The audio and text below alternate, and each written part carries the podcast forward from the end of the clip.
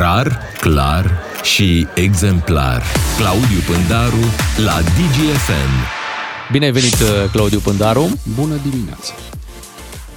Hai să vorbim despre ce s-a întâmplat. Uh, Ieri avem un incident uh, de cale ferată, o tamponare care nu este comunicată ca atare și o vină aruncată dintr-o parte într-alta. Fără La- explicații despre ce se întâmplă cu adevărat. Exact. Da, nu înțeleg totuși până în acest moment Ministerul Transporturilor de ce nu ne... E foarte activ când se draghează sau bate vânt de dragare A- peste granița României, adică mi se Excelent. pare că e extrem de implicat. E, acum când se întâmplă câte o catastrofă de asta în- provocată de niște companii care sunt în directa subordine a Ministerului, e o tăcere E bună observația ta. Zicea un ascultător Totală. într-un mesaj pe WhatsApp că dacă s-ar fi cumpărat niște trenuri și ele intrau acum în țară, ministrul transporturilor ar fi fost acolo, primul, fruntaș, locomotivă. Dacă se întâmplă o nenorocire, bă, ce ne mai pitim? Da, comunicarea în materie de criză nu e nici foarte complicată, dar nici foarte simplă. Presupune însă până la urmă esența aceasta care derivă din forma și înțelesul prim al cuvântului. Trebuie să comunici. Trebuie să comunici și să ieși regulat, să anunți care sunt datele pe care le ai la dispoziție până în momentul respectiv. Pe urmă, că de asta spun regulat, să revii și să anunți ce informații noi ai mai primit, nu e de glumă. Chiar nu e de glumă. Accesul la informațiile Calea- de interes public e parte din jocul dipro- bă, democratic, nu? Adică diplomatic. Și Calea, dip- fe, calea ferată uh, e, deși un mijloc extrem de, de rapid care poți să ajungi din, dintr-un punct în altul. Nu în România, stai în puțin, momentul, asta cu în rapid. momentul în care ai un astfel de accident sau în momentul în care nu sunt respectate niște proceduri, în momentul în care, și aici eu poate fi o listă lungă, în acel moment uh, criza declanșată, nenorocirea, tragedia e una cu de niște proporții foarte mari și care implică mulți oameni. Ori, nu te poți juca cu uh, pititul în, cu capul în nisip atunci când vine vorba despre astfel de chestiuni. tu ești un jurnalist cu experiență. Ce a ajuns la tine? Tu ce știi că s-a întâmplat? Dar nu vreau să intru pe tărâmul Dar speculațiilor. nu, nu, nu, nu, nu, nu. Spunem, Tocmai spunem care e știrea. Nu, nici, deci te rog să nu ex- faci nicio tocmai speculație. experiența îmi spune că nu trebuie să faci speculații. Ce știm? Care sunt, S-au lovit două trenuri? Care sunt faptele? Ar fi următoarele. S-au lovit două Avem trenuri? o primă comunicare a CFR-ului care spune că nu s-au lovit trenurile.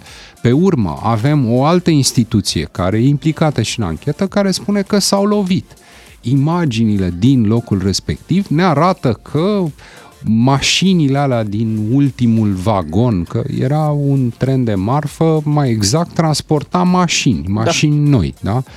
Mașinile din ultimul vagon, era evident că, deși vagonul nu se răsturnase, nu exista niciun alt motiv, erau lovite din spate. Lovitura, așadar, e cea mai probabilă variantă. Repet, mai ales pentru că e o informație uh, transmisă public de una dintre instituțiile care e implicată în anchetă. E grav când se lovesc două trenuri? Este- în oricare Este țară? grav când se lovesc două trenuri, mai ales că nu știi care e cauza. Un sistem s-a defectat, o eroare umană, o eroare mecanică. Trebuie să știm cetățenii care plătim taxe, impozite, ba suportăm și uh, cu vârf și îndesat pierderile și incompetența politicienilor, atenție, politicienilor care ani de zile au condus uh, CFR, CFR Marfă și au dus uh, instituțiile astea profitabile în alte țări care b- pot beneficia, beneficiază de căruțe de bani europeni, ar putea să beneficieze, uh, le- le-au, le-au dus pe pierdere, pierderi considerabile. Nu-și plătesc taxele la stat, uh, nu-și, pl- nu, nu plătesc contribuțiile pentru angajați, au fost iertate de nu știu câte ori, reorganizate, reînființate, re, re, re, re. Uh, Nu sunt nu sunt locuri în care să pui politruci, nu sunt locuri cu care să te joci, pentru că e vorba de siguranța oamenilor. Revenind la uh, la, la ceea ce discutăm uh, cu această ocazie, ministerul este obligat să iasă și să comunice, nu la o zi distanță. Și dacă nu o Atunci, pe face, loc. obligat de cine? Poate preferă să nu comunice, uite. Așa sigur. ne, ne, ne arată până în momentul de față. Să-mi faceți ce? Așa, ce se întâmplă? Domnul Grindeanu înțeleg că nu, uh, nu este o problemă cu domnul Grindeanu, ar fi o problemă cu domnul Aurescu în guvern. Și uite, ne mutăm către următorul subiect. Uh, Rareș Bogdan are ceva de spus pe, uh, pe această temă, ia să-l ascultăm. Eu n-am ascuns niciodată că sunt prieten și admirator al unui ambasador român. Domnul Hurezeanu. Da. Domnul Hurezeanu da. a făcut cât a putut, ce a putut și s-a întors la post. România a ales să relege relațiile diplomatice. Da. Domnul Hurezeanu a stat 72 de zile la București. Domnul Hurezeanu n-a primit un telefon în cele 72 de zile de la Maie să facă o informare și verbală, nu doar scrisă ca un soldat disciplinat ce este. Dacă ați fi șeful direct al lui Aurescu, l-ați mai ține în funcție?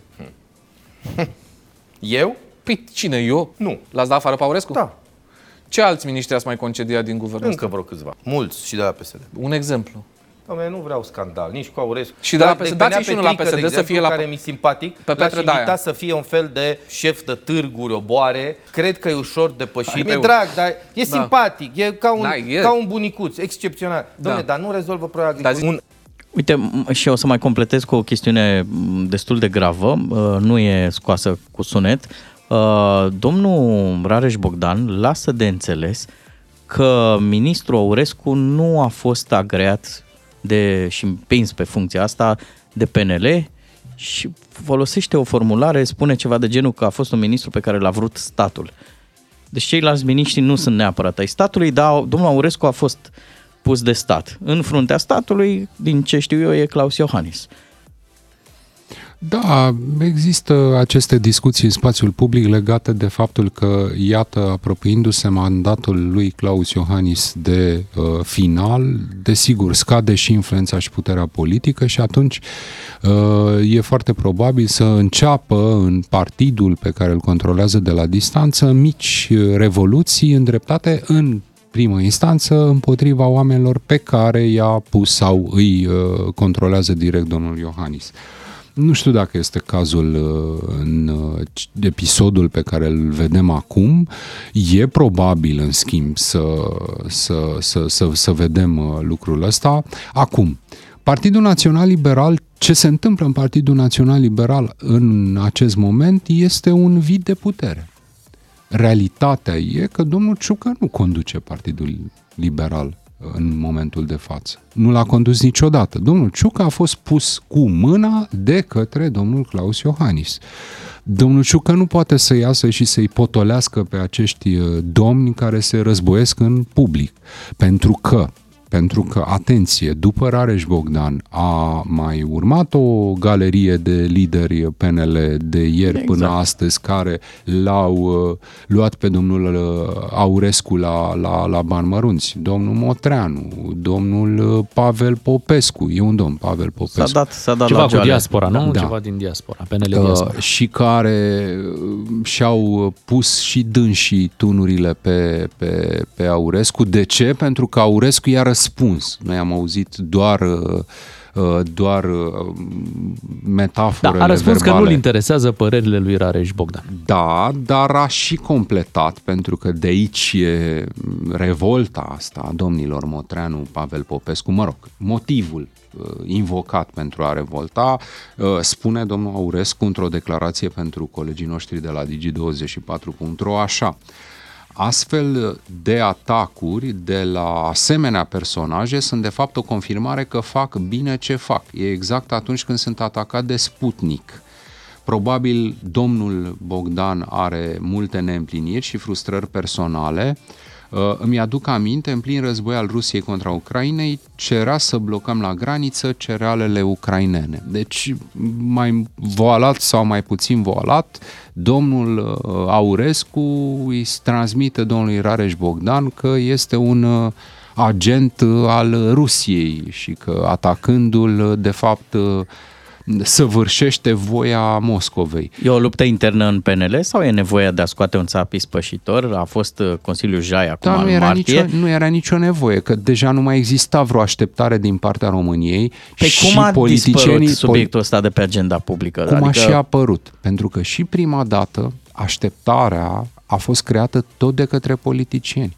Nu s-au trezit uh, românii deodată într-o zi de luni și au zis, mamă, vineri e Consiliul Jai, trebuie să ne primească în Schengen, că dacă nu... nu tot politicienii de dimineață până seara, cu o săptămână înainte, umflau această gogoașă, sau victimiza pe urmă că ea Au dat cu cartela aia, Ostracizat Claudiu, pod- au dat în masa aia, au făcut acolo au dat cu deranjmare. mapa diplomației. E Asta pe găști? E pe găști acum meciul?